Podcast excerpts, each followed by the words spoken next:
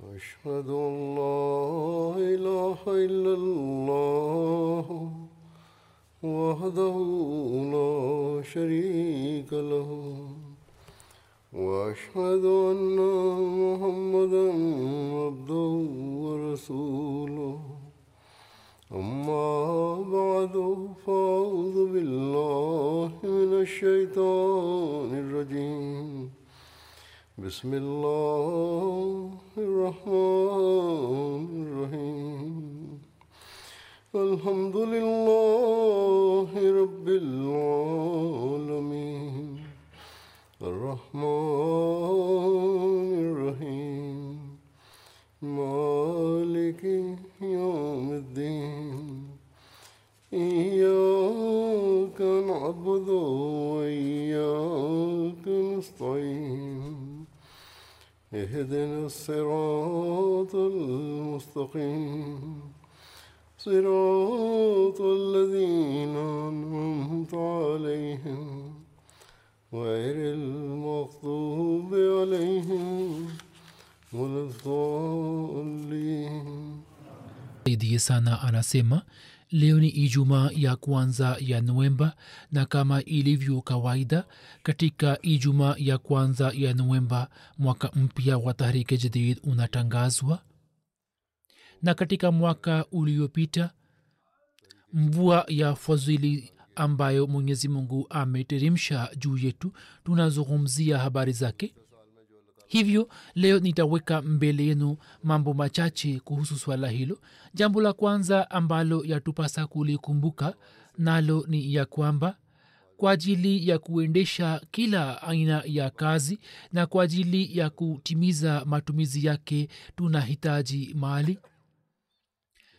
Akieleza ufafanuzi wake safari moja hat masihi maud wassalam alisema ya kwamba kila nabii kwa ajili ya kutimiza shabaha za ujio wake aliwahimiza waumini kutoa mali ndani ya kurani tukufu. Vile vile kwa kutumia njia mbalimbali waumini wamehimizwa kutoa mali. Mwenyezi mungu amesema kwa uwazi kabisa ya kwamba kwa ajili ya dini nini mnapojitolea na mnatumia mali yenu mnatoa mali yenu. Mwenyezi mungu badala yake katika dunia hii na huku kwenye akhira vile vile atawajaalieni neema zake. Mwenyezi mungu habakishi mkopo. Kwa mfano katika sehemu moja mwenyezi mungu alisema jinsi yeye anavyowajaalia waumini na kwa kiasi gani anavyowajaalia. Kuhusiana na hilo alisema kwamba masalu lazina yunfiquna amwalahum fi sabilillahi kamasale habatin kamasale habatin ambatat saba sanabila fi kulle sumbulatin miatu habba fi kulle sumbulatin miatu habba. Wallahu yuzaifu liman yashaa wallahu wasiun alim. Yani mfano wa wale wanaotoa mali zao katika njia ya allah ni kama mfano wa punje moja itoayo masuke saba. Katika kila suke mna punje mia na allah humzidishia amtakaye na allah ni mwenye wasaa mwenye kujua? Basi huo ni mfano wa waumini wanaotoa katika njia ya mwenyezi mungu ya kwamba mwenyezi mungu watu ambao wanatoa katika njia ya allah kwa kujihalisisha mwenyezi mungu habakishi mkopo bali anawajaalia katika dunia hii na pia anawajaalia katika akhira. Katika zama hizi mwenyezi mungu kwa ajili ya kusambaza dini amemtuma mtumishi mkweli wa mtume muhammad salllahu alaihi waalaihi wasallam na amewapatia waumini wake wajibu huu ya kwamba wao kwa ajili ya kusambaza dini na kwa ajili ya kufikisha ujumbe wa islam katika dunia nzima na kwa ajili ya kuinamisha dunia mbele ya mungu aliye mmoja watimize wajibu wao. Na endapo wao kwa kujihalisisha watafanya hivyo basi watakuwa warisi wa fadhili na neema za allah. Riwaya moja inasema ya kwamba mtume salallahu alaihi wasallam alisema ya kuwa sala kufunga saumu na kumkumbuka mwenyezi mungu. Vitu hivi vinaongeza mali hadi mia saba ambayo inatumika katika njia ya allah. Yaani pale mnapojitolea na mnatoa mali vitu hivi pia ni muhimu sana.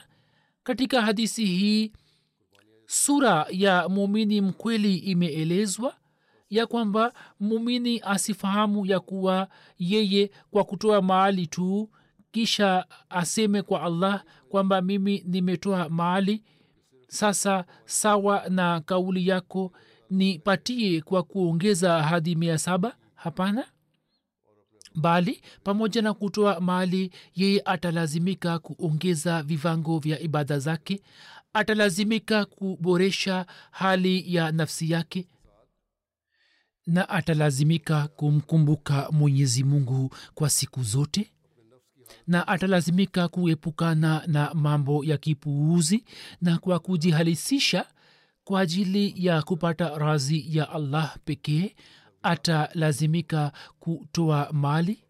Kisha mwenyezi mungu jinsi anavyojaalia saa nyingine binadamu anashikwa na mshangao.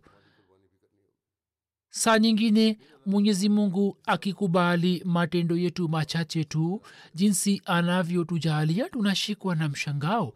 Na hiyo ni rehma makhsus ya mwenyezi mungu kwamba yeye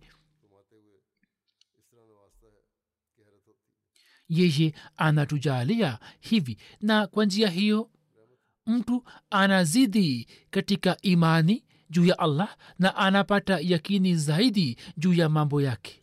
Lakini mtu anapaswa kufanya juhudi kwamba yeye asifurahie juu ya jambo hili ya kwamba mimi nimejitolea sana na hata kama sina matendo mengine basi lazima mwenyezi mungu atanijaalia neema zake. Basi wanaotoa mali wanalazimika kuangalia kuhusu hali zao za kiroho ndipo watakuwa warisi wa kweli wa neema za allah subhanahu wataala na mwenyezi mungu daima ameendelea kuwajaalia waumini wa kweli. Na kuna mifano mingi inayopatikana katika jumuiya. Sisi hatutoi mifano ya wale waliotangulia tu. Ijapokuwa ipo mifano ya wale waliotangulia jinsi walivyokuwa na yakini kwamba allah atawajaalia na mifano hiyo inapatikana katika zama hizi vile vile katika zama zilizopita katika mifano ya wale waliotangulia kuna mfano wa hatrabia basri.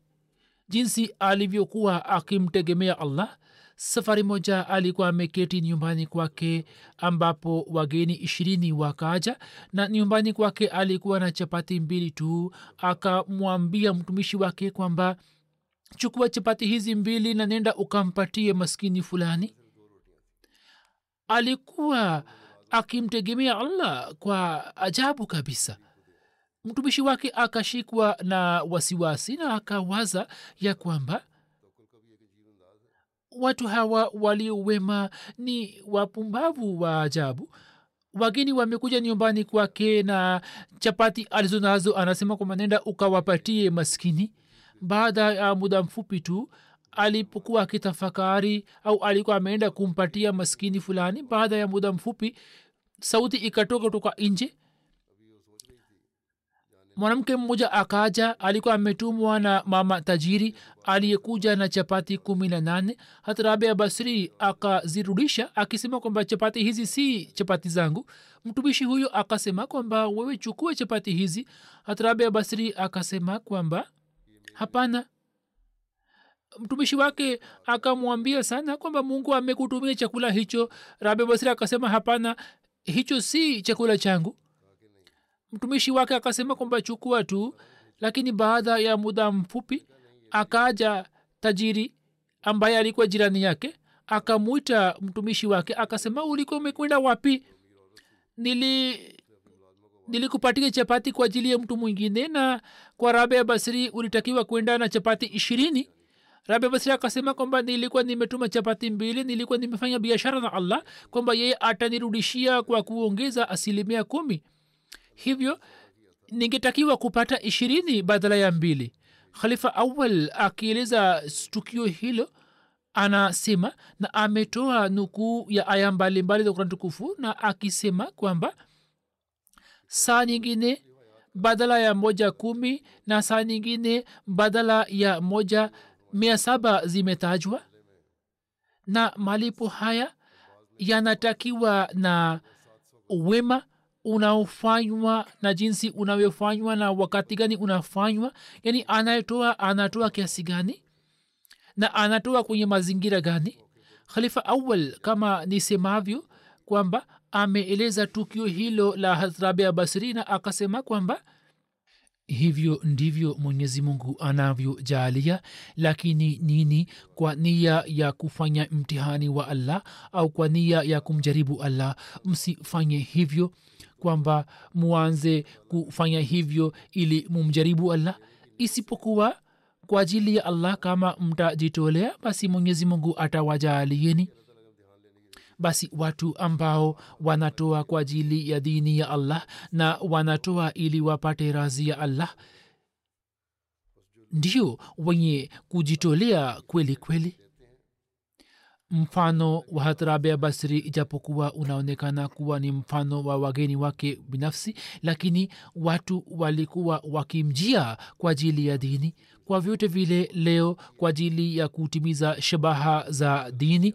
Mwenyezi mungu amemtuma mtumishi mkweli wa mtume muhammad salllahu alaihi wasallam na kwa kupitia yeye leo katika dunia nzima kazi ya kusambaza islam na kazi ya kutumikia ubinadamu inaendelea kufanywa.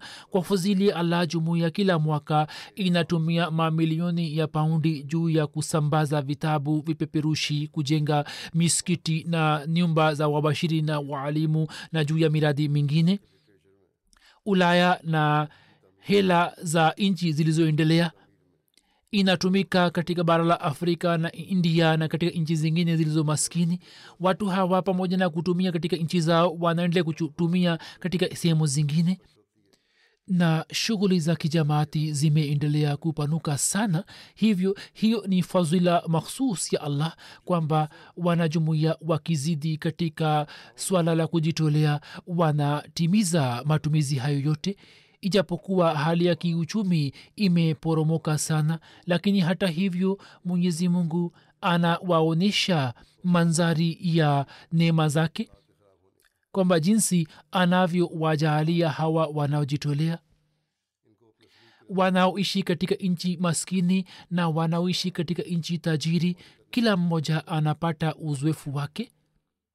Wale ambao wakitanguliza dini juu ya mambo yao ya kidunia wanajitolea katika njia ya allah wakati huu napenda kuweka mbele yenu matukio machache ambayo yanatufahamisha jinsi mwenyezi mungu anavyowatindia watu hawa wanaojitolea na watu hawa jinsi wanavyotoa michango katika njia ya allah kwa ikhilasi wanajamaat wapya ambao ni muda mchache wameingia katika islam na ahmadiyat hata wao pia wanaendelea kujitolea sana na wanaendelea kutoa michango kwani wameelewa roho ya kweli ya kutumia katika njia ya allah. Kutoka liberia tunaye mwalimu wetu aitwaye muhammad johnson ambaye alikuwa mkristo kisha akasilimu na akawa mwalimu wa jumuiya. Anasema kwamba katika kaunti yetu miezi michache iliyopita kwenye kijiji kimoja.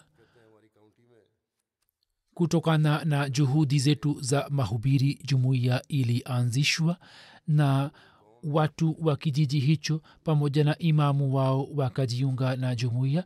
Ni kijiji kadogo tu kisichokuwa na barabara na kwa sababu ya mvua hata kufika huko ni kazi ngumu na kwa ajili ya kukusanya michango ya tahrike jadid. Anasema kwamba sisi kwa maksudi tuliacha kijiji hicho.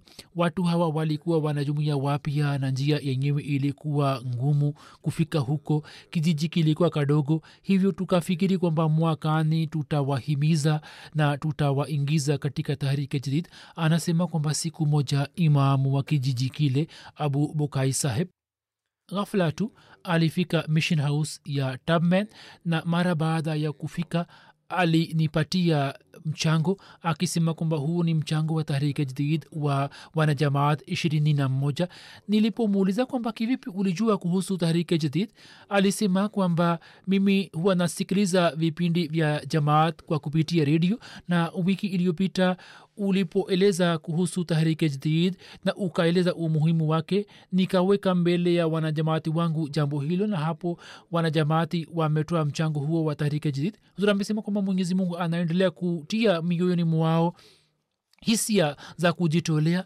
Amir saheb wa gambia ameandika ya kwamba kwenye kijiji kimoja tuliwahimiza wanajamaati kuhusu mchango wa tahrike jadid wote ni wanajamati wapya? Mama mmoja mzee akiwa na umri wa miaka hamsini na saba sister fato akitoa mia mbili dalasi akatoa mchango. Na mama huyo alisema kwamba hii njia pekee ambayo kwa kupitia kwayo mtu anaweza kusambaza ujumbe wa kweli wa islam na ahmadiyat. Kama ilivyokuwa inatokea katika zama za mtume saa salam alisema kwamba hiyo ni fedha niliyokuwa nimeweka kwa ajili ya chakula cha familia yangu. Sio maana kwamba alikuwa mama tajiri na hela yenyewe ilikuwa mia mbili dhalasi. Mama huyo alisema kwamba natoa mchango huu kwani kwa ajili ya kufanya mahubiri ya islam hela hiyo inahitajika. Hivyo mimi naacha njaa yangu na natoa mchango huo anasema tulikuwa tunazungumzia hayo. Mwanaye anayeishi uswisi alimpigia simu na akamwambia kwamba amemtumia elfu kumi na mbili na mia mbili dhalasi hapo mama huyo aliwatangazia watu huku akilia kwamba angalieni jinsi mwenyezi mungu alivyotujaalia alisema kwamba sasa nitatoa mchango zaidi watu waliokwepo kule walikuwa wameshikwa na mshangao. Miezi sita ilikuwa imepita mwana wake alikuwa hana mawasiliano na mama yake na mama yake alikuwa na hali mbaya ya kiuchumi. Lakini wakati ule kilichotokea ni kwamba mwenyezi mungu alifanya mpango kwamba mwanaye akampigia simu na pia akamtumia hela hiyo hapo watu wote waliokwepo kule wakapata athari kwamba ahmadiyat ndiyo uislam kweli na wote wakafanya ahadi kwamba sisi tutabaki wanajamaati hadi kifo chetu. Kisha kuna mkoa wa geita unaopatikana kaskazini magharibi mwa tanzania. Kuna tawi lake mwalimu wa tawi hilo aliandika ya kwamba kuna mwanajumuiya mmoja aitwaye abdullah saheb ambaye miezi michache iliyopita alikuwa amefanya bayati. Siku moja yeye alisikiliza kuhusu mchango wa tahriki jadid kwenye hutuba ya ijumaa na alipata kujua kwamba huu ni mwezi wa mwisho wa mchango wa tahriki jadid na kila mwanajumuiya sawa na uwezo wake anapaswa kushiriki katika mchango huo abdullah saheb alikuwa hana fedha yoyote. Yeye aliahidi kwamba siku ijayo hadi jioni lazima atatoa mchango katika mchango wa tahrike jadid. Siku ijayo alitoka nje ili kutafuta kibarua. Mtu mmoja alikuwa akihitaji kibarua kwa ajili ya kulima shamba lake akampatia abdullah saheb kazi ya kibarua. Abdullah saheb kwa siku nzima alifanya kazi aliyokuwa amekabiziwa na akamaliza kazi yake hadi jioni na hela aliyoipata akaileta na kutoa kama mchango wa tahriki jadid. Na mwenyewe alisema ya kwamba akieleza tukio lake ya kuwa mwenyezi mungu aliweka baraka kwenye nia yangu na kwa fadhili yake tu alinijaalia kujitolea. Zuri amesema kwamba watu hawa wapya wanajumuia wapya wanapata hisia hizi kuna kisiwa kiitwacho solomon island. Mbashiri wa australia anaandika kisiwa hicho kipo karibu na australia. Wakati wa ziara ya solomon island pamoja na kufanya shughuli zingine za kimalezi na mahubiri pia tuliweza kuwahimiza wanajamaati kuhusu mchango wa tahrike jadid kuna mama mmoja ambaye mume wake si muislamu na wote wawili wanaendesha kiwanda cha kufuga kuku na katibu wa tahrike jadid alipofika katika nyumba yake kwa ajili ya kuwakumbusha kuhusu mchango mama huyu hakuwepo nyumbani. Hivyo watoto wake wakatoa mchango wa hela waliokuwa nayo mama huyo aliporudi nyumbani watoto wake wakamwambia kwamba katibu wa tahrikidi alikuwa amekuja kututembelea. Ye akafika katika nyumba ya katibu wa tahrikidin akatoa mchango wa tahriki jadid dola elfu moja. Hapo katibu wa tahriki jadid akamwambia kwamba mimi nimekusanya mchango kutoka marafiki wote kutoka wanajamati wote na nimetayarisha oroza na nimetuma markaz. Hivyo mchango wako huo tunaweka kwenye mchango wa mwaka ujao. Mama huyo akasema hapana nilikuwa nimemwahidi allah kwamba mwaka huu nitatoa kiasi hicho. Hivyo mchango huu lazima uingize kwenye mwaka huo huo. Hapo anasema kwamba tuliorozesha oroza mpya na tukapeleka taarifa huko markas kisha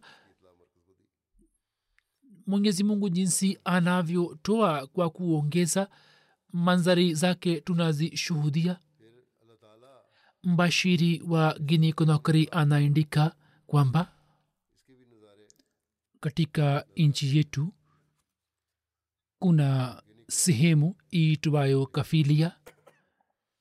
Mbashiri wa huko alitoa hutuba na akawahimiza waumini kuhusu mchango wa tahrike jadid na pia akawatembelea katika nyumba zao. Kijana mmoja aitwaye muhammad sila alikutana naye. Yeye alipohimizwa kuhusu mchango kijana huyo wakati ule ule akatoa elfu kumi frank na akatoa kama mchango wa tahriki jdid na akasema kwamba hela hii niliyokuwa nayo ambayo nilikuwa nimeweka kwa ajili ya chakula changu cha mchana na jioni lakini leo mimi kwa ajili ya allah nitabaki na njaa na nitatoa mchango. Na baada ya kupita siku nne tu baada ya kupita siku nne tu kijana huyo akampigia simu mbashiri akisema kwamba mwenyezi mungu amekubali kujitolea kwangu. Anasema kwamba nilikuwa nimetoa interview kwenye kampuni moja ya migodi kama drewa na kwa fuzili ya allah nimepata mkataba kwa mshahara wa milioni tano na nusu guini frank kwa mwezi na hivyo mwenyezi mungu amenijaalia kwa kuongeza mara maelfu. Alikuwa ametoa mchango elfu kumi tu kwa mwaka lakini mwenyezi mungu akamjaalia kwa kuongeza elfu sita na mia sita. Mwenyezi mungu anaposema kwamba mimi nikipenda naweza kutoa kwa kuongeza sana na hapo tunaona manzari yake. Kisha sadr lajna wa niger anaindika kwa fadhili ya allah tuliweza kuandaa darasa la malezi kwa siku tatu ya lajna imaila niger na kina mama wengi walishiriki katika darasa hiyo. Kwenye darasa hiyo washiriki walihimizwa kuhusu mchango wa tahrike jadid kwamba muda mchache umebaki hadi kufikia na kumalizika kwa mwaka. Hivyo wajitahidi kutoa michango yao na kutimiza ahadi zao. Anasema kwamba lajna imaila walianza kutoa michango yao wakati ule ule. Wakaambiwa kwamba bado muda upo lakini wao wakasema kwamba hapana tutatoa saizi kina mama wengine pia kwa kuwaona wengine wakaja mbele na wakatoa mchango mkubwa na hela nyingi ikakusanywa. Zura amesema kwamba kwa fadhili allah katika dunia nzima kwenye kila nchi lajna imaila sawa na idadi yao wanatoa michango yao na hawako nyuma kuliko wengine.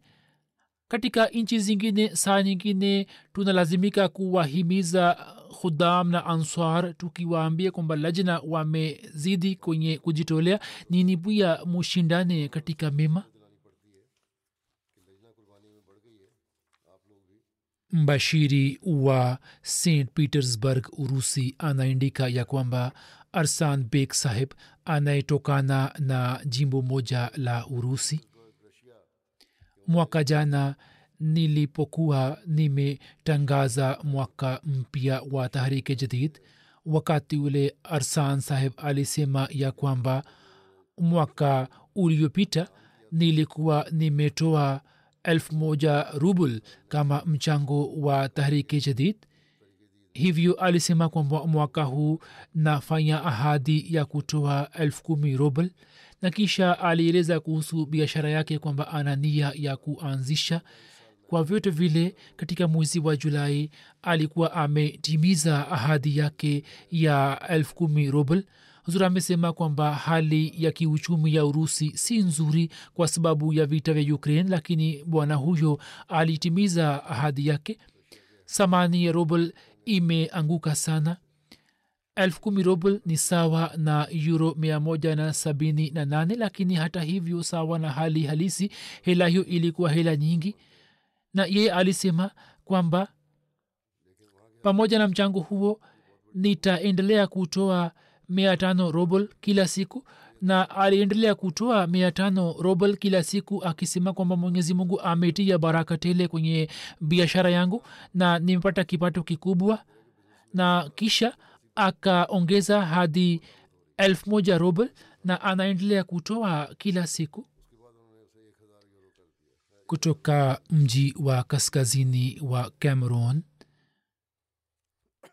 uitwao marwa mwalimu wa huko anaandika na hili pia ni tukio linaloangazia baraka za kutoa mchango na jinsi imani ya watu maskini inavyoimarika.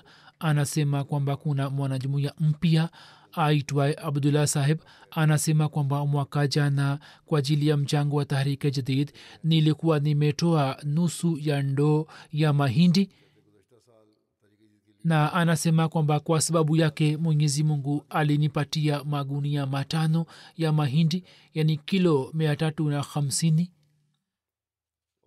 kwa kuongeza mara sabini mwaka huu anasema nilikuwa na wasiwasi mbolea bei yake ilikuwa imezidi sana sikuwa na uwezo wa kununua. Nikapata wasiwasi kwamba huenda ni sitapata mavuno mazuri. Anasema nikafanya juhudi na nikafanya juhudi niliyoweza kufanya. Mwenyezi mungu akatia baraka kwamba mwaka huu nikapata mavuno maradufu. Na katika mchango wa tahrika jadid nikatoa gunia moja la kilo sabini? Kama mchango wa tahrika jadid anasema kwamba mimi nawaambia watu wa familia yangu kwamba kwa sababu ya kutoa mchango wa tahrika jadid mwenyezi mungu anatia baraka katika juhudi zangu na kwenye mavuno yangu. Amir sahib wa gambia anaandika yapo matukio madogo madogo lakini kwa ajili ya mtu maskini ni muhimu sana. Mtu mmoja anayetokana na kijiji kimoja pate silsile ambaye alikuwa amefanya baiati mwaka elfu mbili na kumi na nne. Yeye alisema kwamba mimi kabla sijaingia katika jamaat nilikuwa sina kazi nikajaribu kupata ajira lakini sikufanikiwa. Anasema kwamba tangu nilipojiunga na ahmadia mimi na shiriki katika michango na nashiriki katika shughuli mbalimbali za kijamaati katika mahubiri na shughuli zingine. Sasa saizi anafanya kazi katika sehemu mbili. Alikuwa hana ajira na ilikuwa vigumu kuendesha mambo ya nyumbani. Sasa na hakuwa na nyumba. Saizi amejenga nyumba yake. Watu wanasema kwamba labda jumuiya imekusaidia. Anasema hapana jumuiya haikunisaidia bali allah amenisaidia kwa sababu ya mchango amir saheb wa indonesia anaandika kwamba yupo mwanajumuya mmoja ambaye ana kiwanda chake. Hali ya kiuchumi ilikuwa si nzuri. Na mwaka jana nilipoeleza matukio mbalimbali ya tahrike jira nikatangaza mwaka mpya yeye akapata athari njema. Hivyo akaandikisha ahadi yake akiongeza mara mbili kuliko ahadi yake ya mwaka jana na akatimiza ahadi yake baada ya wiki moja tu mwenyezi mungu akamjalia na akaanza kupata hali nzuri ya kibiashara. Kampuni moja ambayo biashara yake ilikuwa imefungwa ikarejea tena na ikampatia ofa nzuri ya kununua bidhaa zake. Anasema mwaka huu kipato cha kampuni yangu kimeongezeka maradufu kuliko miaka ya nyuma kutoka ujerumani mbashiri aitwaye harad sahib anasema kwamba kuna mwanamke mmoja wa visbaden aliyefukuzwa kutoka kazi yake. Alikuwa na nia ya kumwita mume wake lakini hakuweza kumtumia sponsor. Akamwambia ndugu yake kuhusu huzuni yake. Ndugu yake akamwambia kwamba tiba yake ndio hii kwamba ufanye maombi na utoe michango.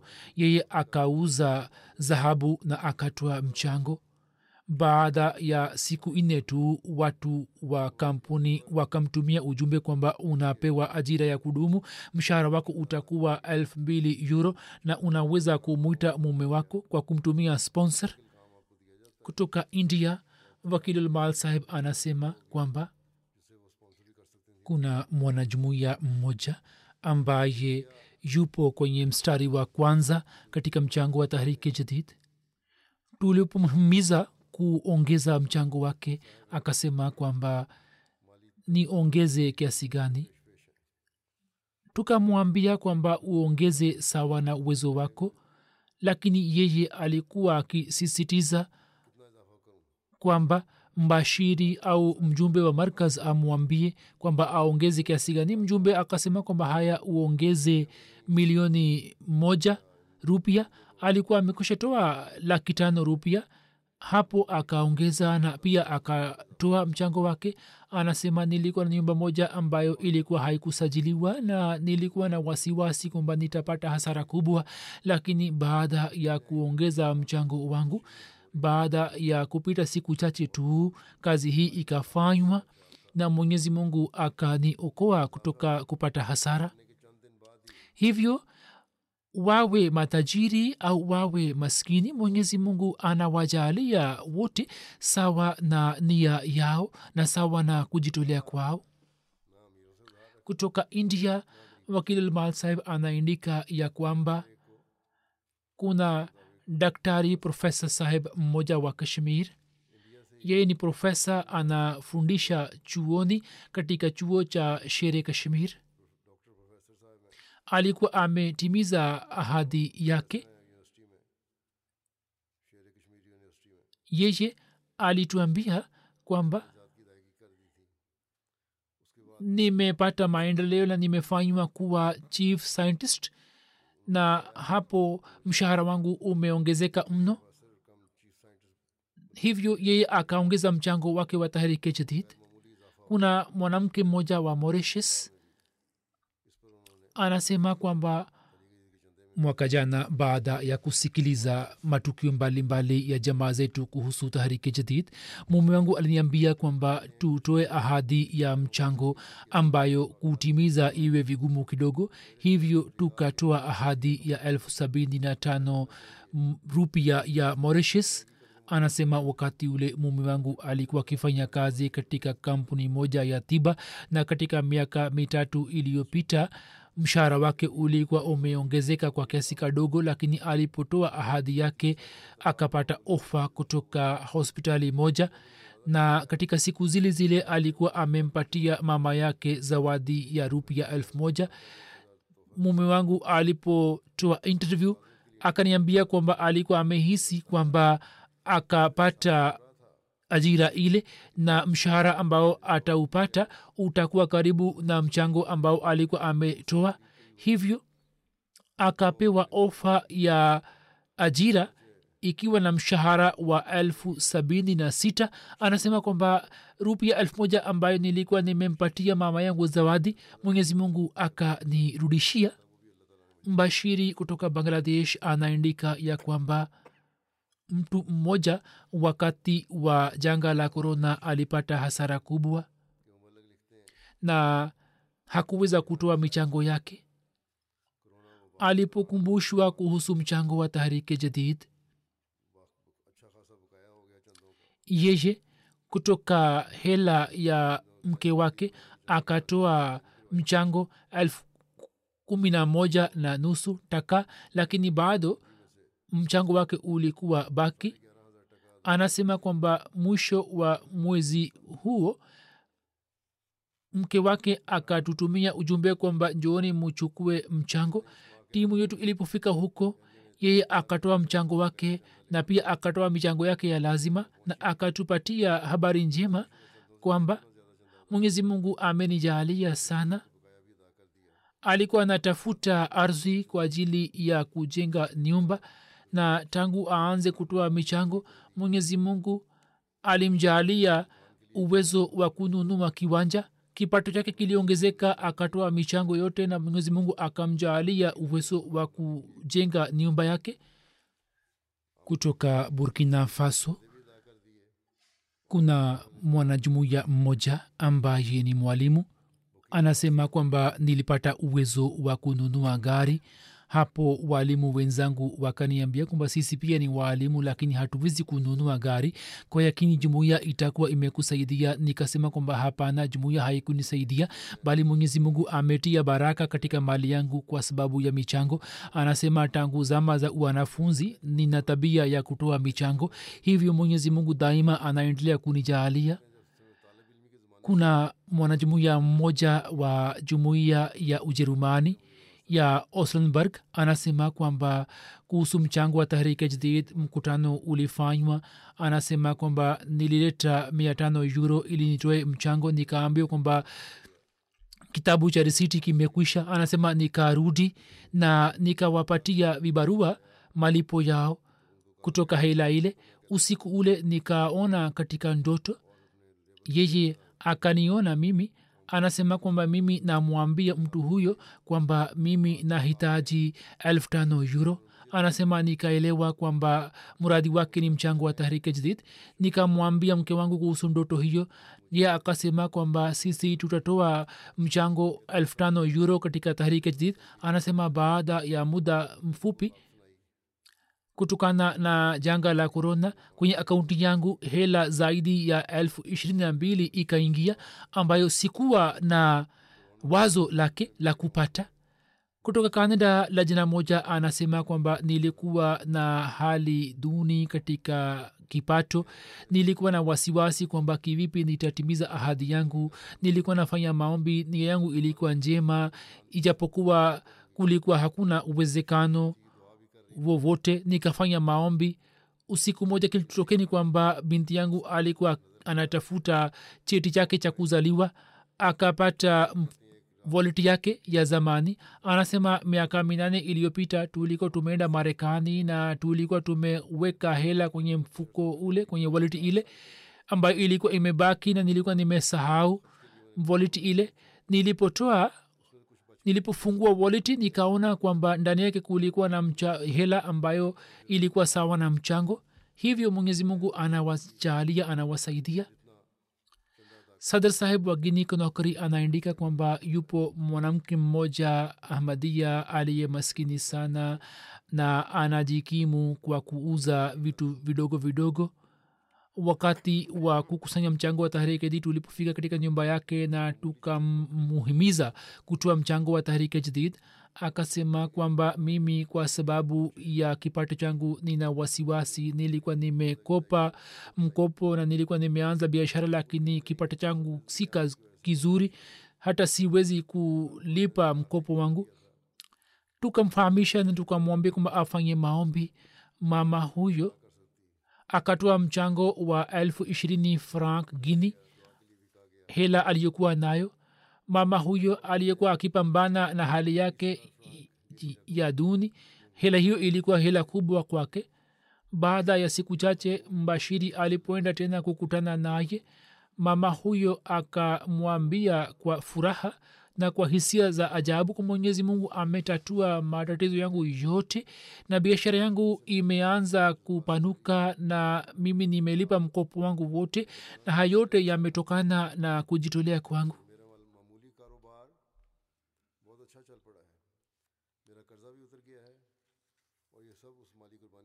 Kutoka tataristan urusi kuna mwanajumuya mmoja aitwaye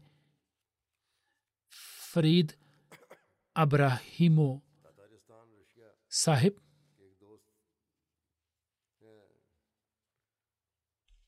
Anasema ya kwamba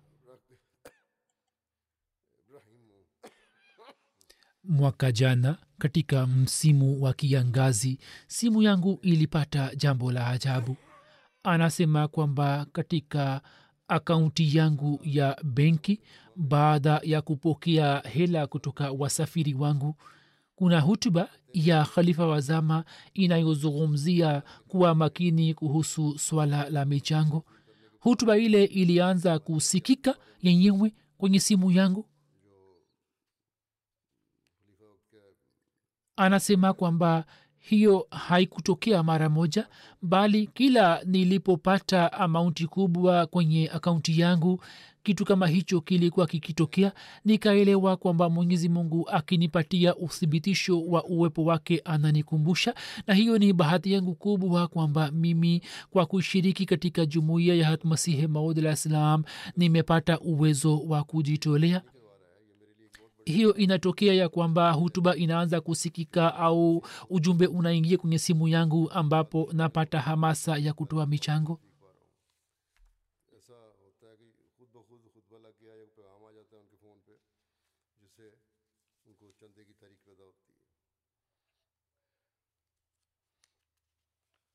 kisha kuna mwanajumuiya mmoja mwanamke mwenye ikhilasi wa tanzania anasema kwamba wakati wa kurejea kutoka jalsa salana nilipata wazo kwamba bado sikutoa mchango wa tahrike jadid. Sikuwa na njia yoyote. Mtu mmoja alikuwa amechukua mkopo kutoka kwangu. Nilikuwa na imani kwamba ye atanirudishia na mimi nitatoa mchango wangu. Lakini mtu huyo alikuwa hatoi jibu na alikuwa hapokei simu yangu. Alikuwa naumwa na matumizi ya dawa pia yalikuwa yakizidi. Alikuwa na wasiwasi alikuwa na fikira kuhusu ada ya watoto wake. Akawaambia watoto kwamba mufanye maombi na anasema kwamba katika muda huo huo tukasikia sauti ya azwana na mtoto akasema kwamba tuende tukaswali na tumwombe allah atusaidie. Mwenyezi mungu anaimarisha imani ya watoto. Sisi hatuna hela. Inawezekana kuwa mwenyezi mungu akubali ombi letu na atie moyoni mwake na ye aturudishie hela yetu. Hivyo mama na mtoto wakatawaza na wakamwomba allah. Kilichotokea ni kwamba kabla hawajamaliza swala simu ilianza kusikika. Hiyo ilikuwa simu ya mtu aliyekuwa amechukua mkopo. Mtu huyo akasema nimesimama mlangoni na nimekuja kurudisha hela yenu. Mtu huyo akawaambia kwamba nilikuwa nimesimama kwenye kituo cha mabasi nikisubiri gari ambapo nikasikia sauti ya azana na pia nikahisi kwamba mtu fulani ananiambia kwamba kwanza nenda ukarudishe mkopo. Hivyo nimekuja kurudisha mkopo huo mama huyo na mtoto waliposikiliza tukio hilo moyo wao ukajaa na hamd ya allah. Wao wakasema kwamba tunamshukuru allah na mtoto akasema angalia sisi tumeswali na tumepata hela yetu na kisha wakatimiza haja zao.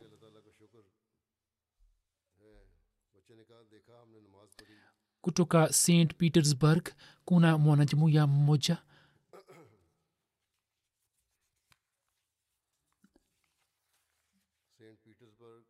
Ikram jan sahib. Yeye anasema kwamba mimi daima nafanya maombi kwamba nipate hali nzuri ili niweze kuwasaidia watu wenye haja na niweze kutoa michango yangu. Na hiyo inatokea kwa njia ya ajabu.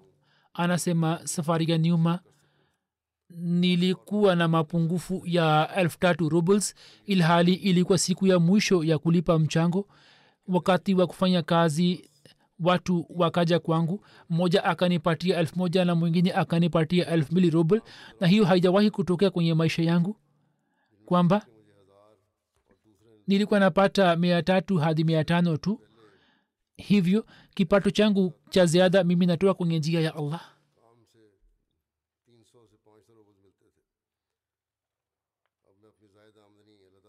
Hayo ni matukio machache niliyoyaweka mbele yenu. no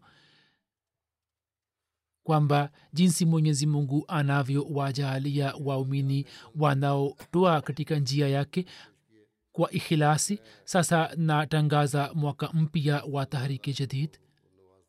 Mwaka wa 88 umemalizika oktoba 31 na mwaka wa 89 umeanza kwanzi ya tarehe mosi ya novemba.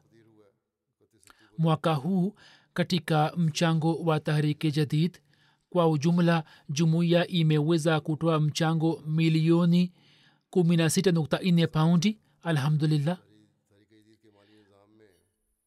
Ijapokuwa hali ya kiuchumi inaendelea kuharibika ya dunia lakini hata hivyo kuna ongezeko la milioni moja nukta moja paundi zaidi kuliko mwaka jana na kwa fuzili na msaada wa allah mwaka huu vilevile vile jumuiya ya ujerumani imeshika namba moja katika jumuiya zote za dunia.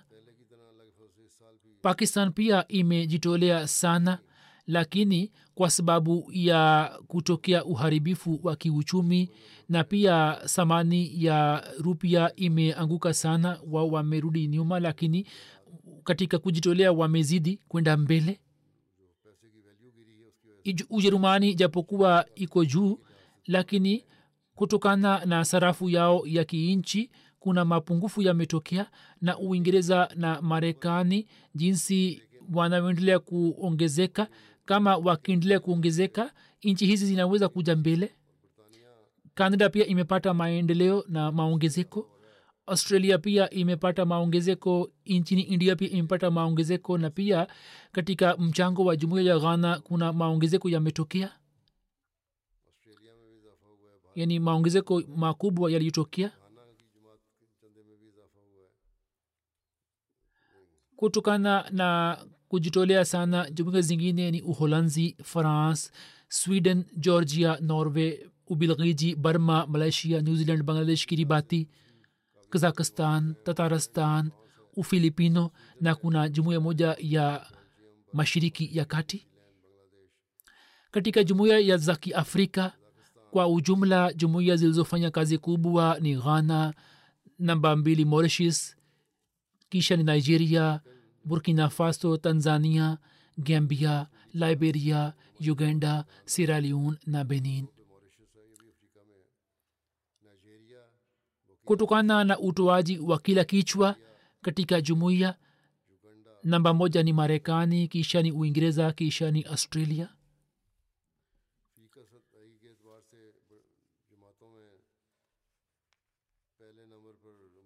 Idadi ya washiriki pia imeongezeka kwa fadhili ya allah ni laki kumi na tano na elfu tisini na nne.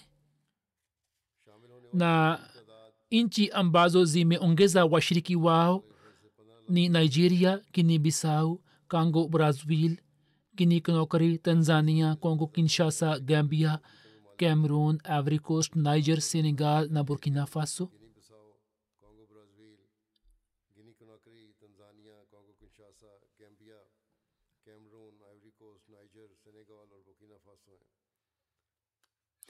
michango ya washiriki wa daftar awal inaendelea kutolewa na watoto wao jumuiya kumi za ujerumani ni roider mark rodka mehdi abad neda colon florosheim nuis pineberg osnabrok friedberg na uimar uimara yani amarat ni hamburg frankfurt grosgro wiesbaden ditzenbach redstedt مورفیلڈن رسلزہائم ڈامسٹڈ نام منہائم کٹیکا انچیا پاکستان جمویہ ذلزو ٹوا مچانگو مکوبوا موجا نی لاہور کیشا ربوا نہ کیشا نہ بٹاٹو نی کراچی نا ولایا ذلزو ٹوا می چانگو می کوبوا نی سیالکوٹ نوجا کیشا نی اسلام آباد گجران والا گجرات عمر کوٹ حیدرآباد میر پور خاص سرگودا koita na lodra sura amesema kwamba umrkot na mirpur khas ni wilaya ambapo mafuriko pia yametokea kwa sababu ya mvua lakini hata hivyo wanajumuia wa maeneo hayo wamezidi katika suala la kujitolea na wametoa michango mikubwa. Kutokana na ukusanyaji kwa ujumla jumuiya za pakistan na amarat ni township lahore amarat daruzikar lahore amarat model town lahore amarat mughlpura lahore amarat ilama iqbal town lahore amarat baitulfazl faisalabad kisha amarat azizabad karachi kisha amarat delhi gate lahore kisha amarat karimnagar faisalabad na namba kumi ni amarat amarat sadr karachi फिर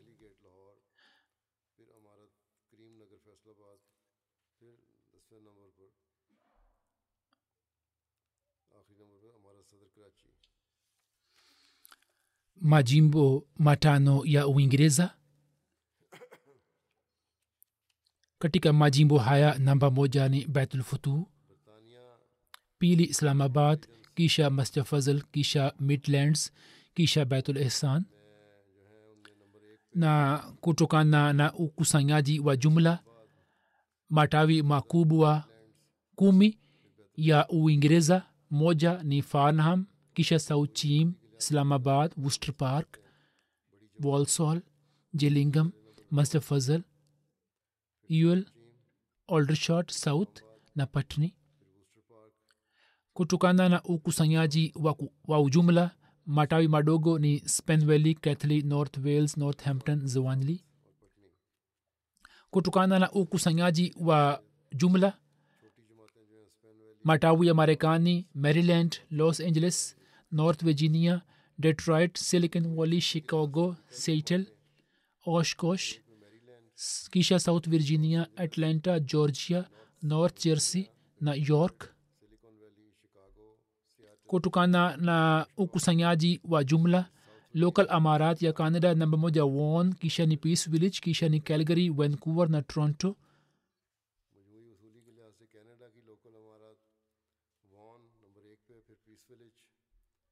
matawi kumi ya india kutokana na kutoa michango namba moja kombitor tamil nadu kisha kadian kisha hyderabad krolai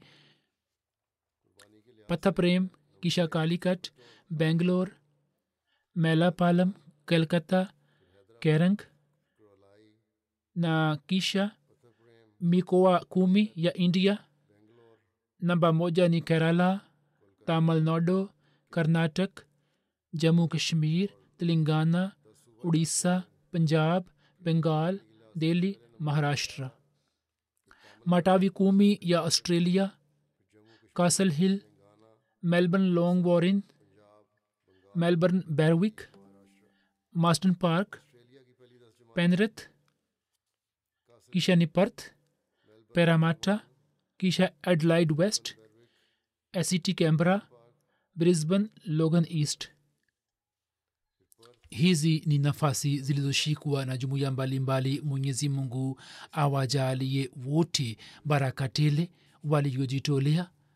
Jumuiya ya uingereza imeanzisha tovuti mpya ambayo ni kuhusu historia ya ahmadiyat katika uingereza. Kazi ya kukusanya historia ilikuwa ikifanywa tangu miaka mingi. Tovuti hii iliyoandaliwa kwenye tovuti hii makala mbalimbali mbali kuhusu juhudi za masihi mwislam za kusambaza islam katika maghrib kwenye ulaya zimepigwa chapa.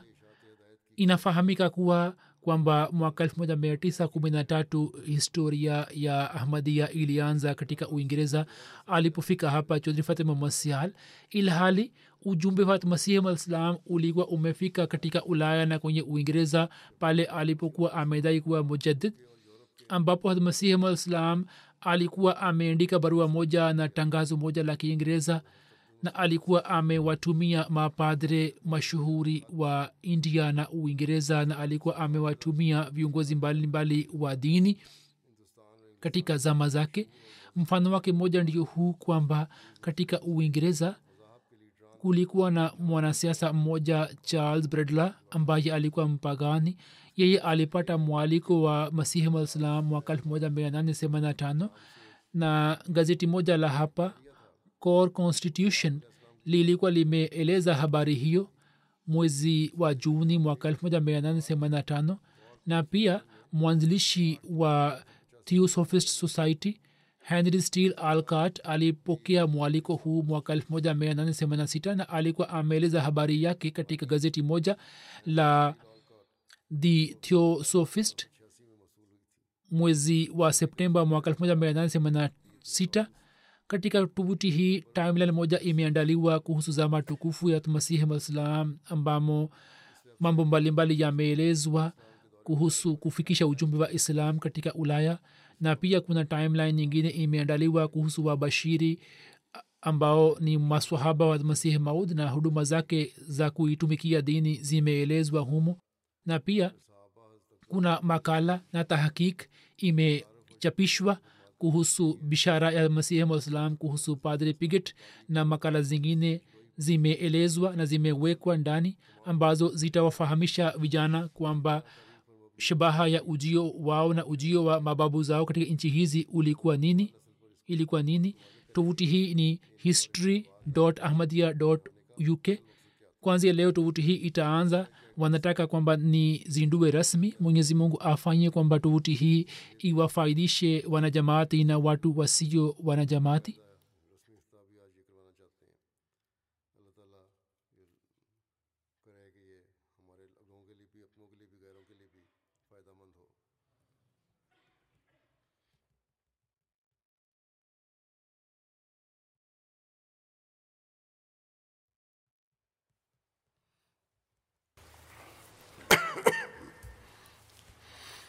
الحمد لله الحمد لله نحمده ونستعينه ونستغفره ونؤمن به ونتوكل عليه. ونعوذ بالله من شرور أنفسنا ومن سيئات أعمالنا. من يهده الله فلا مضل له ومن يضلل فلا هادي له. ونشهد أن لا إله إلا الله. ونشهد أن محمدا عبده ورسوله. عباد الله رحمكم الله.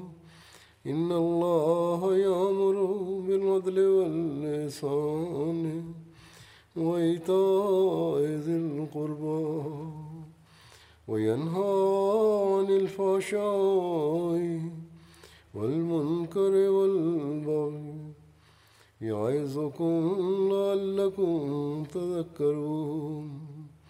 اذكروا الله يذكركم وادعوه يستجب لكم ولذكر الله أكبر.